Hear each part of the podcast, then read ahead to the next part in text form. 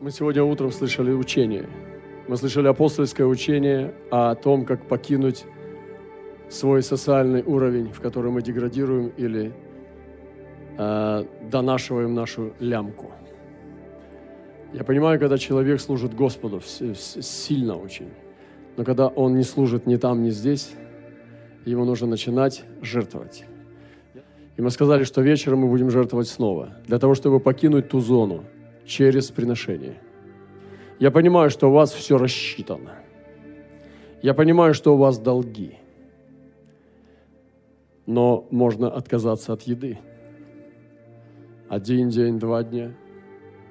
Можно сделать прыжок веры, чтобы довериться Богу. И мы говорили сегодня о трех путях, очень важных, как мы обретаем золото – и вы знаете, что происходит? Когда мы не даем десятину, мы показываем, что мы украли у Бога, что это наше. Но золото Его и серебро Его – это не твое. Все серебро и все золото, которое у тебя есть, это Его, а не твое.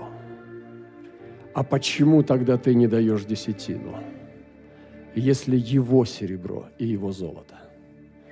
И что происходит, когда мы получаем прибыток? Ты получил зарплату или прибыток, и ты оставил все себе – ты показываешь, что ты украл у Бога, что это твое, это не его.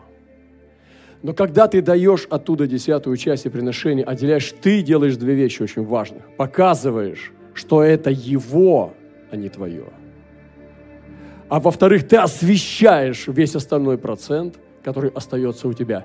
Он становится свят. Поймите, если ты не даешь пожертвования от своего прибытка, он у тебя не свят.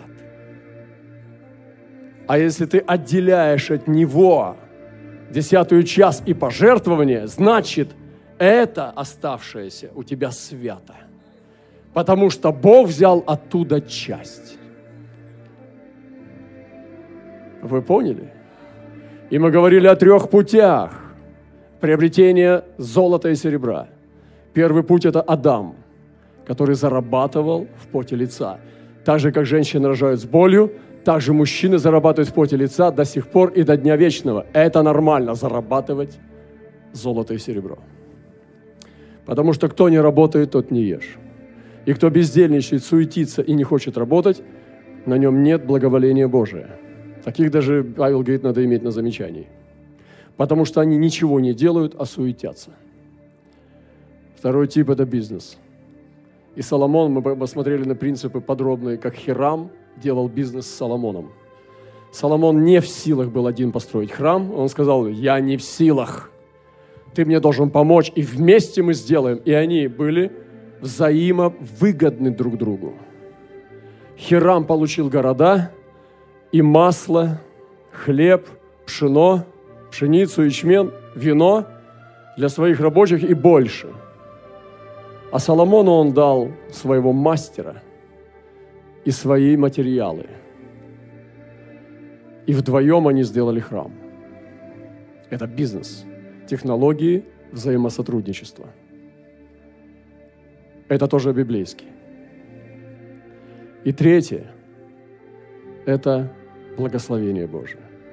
Как Кир дал Ездре по милости – и мы говорили, что все подсаживаются на третье, не хотят первого.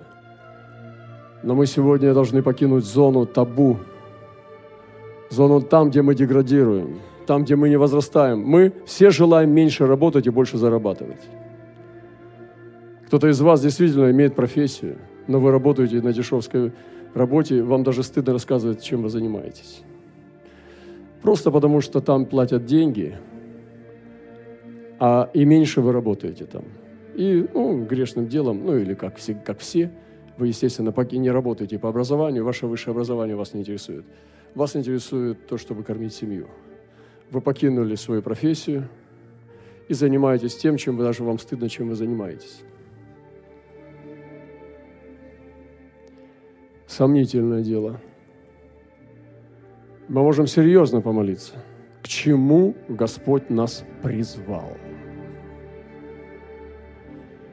И апостольское учение никогда не держит статус-кво. Оно раздвигает границы и катапультирует нас на новый уровень. оно всегда будет наделять. Оно дает новый шанс для того, чтобы ты возрастал. И я говорил, что люди, которые не являются по природе своими лидерами, они просто работают. Они идут и работают, как Адам, в поте лица, ну, как мы говорим, на кого-то. Получают свой процент от прибыли и сим довольны. Им выгодно. Не надо работать на лидерство, на развитие технологий, не надо вкладываться никуда. Просто пошел на работу, тупо вернулся, живешь, все, спишь, ешь. И зарплата вроде как не, не хуже, чем у других. Но лидеры, они входят на следующую плоскость, на новую территорию. Они начинают раздвигать возможности, и они начинают рисковать. Они входят в зону риска и начинают двигать там, где есть золото и серебро. Там, где есть ресурсы. И когда у них праведное сердце, они приносят пользу царству. подумайте о том, что то, чем вы занимаетесь сейчас, является ли это Божьим предназначением для вас сегодня. Для этого нужно рисковать. Для этого нужно быть смелым человеком. А благословение, о котором мы говорим в третьем пункте, просто так на голое место не приходит – оно приходит на тех, как Ной. И обрел Ной благоволение в очах Господа, и Бог благословил его. Просто так на балбесов благословение не падает. Поэтому сегодня не говорил ни одного пункта, что если ты дашь Богу, Бог даст тебе. Я говорил сегодня об основании.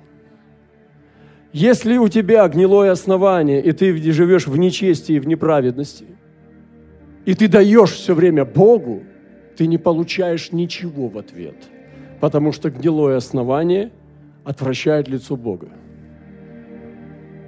Например, неправедный бизнес, нечестивый бизнес. И ты даешь Богу, а Он тебе нет. Он не собирается отвечать. И мы не будем здесь настолько смешны и глупы, чтобы рассказывать сказки про то, что дай ему, а он тебе тоже даст – если я тобой недоволен, и ты меня гневишь, и ты мне что-то дашь, я спрошу тебя, ты поменяешь то, что меня гневит? Ты говоришь, нет, оставь это себе. Но я там положил, ну положил, положил. Меня не интересует, я не собираюсь ему ничего давать. Вот почему многие люди не получают ничего в ответ, потому что Бог не согласен с их основанием. Поэтому не играйте в спорт-лото с Богом. Это не спорт-лото. Здесь все серьезно. И здесь должно быть все серьезно. Мы будем еще сейчас жертвовать. Не потому, что нам нужны ваши деньги, а потому что нам надо разбить твердыни пожертвованиями, чтобы наше сердце стало мягким, рыхлым, чувствительным, чтобы мы были обращены на даяние, а не на получение. Это добровольно.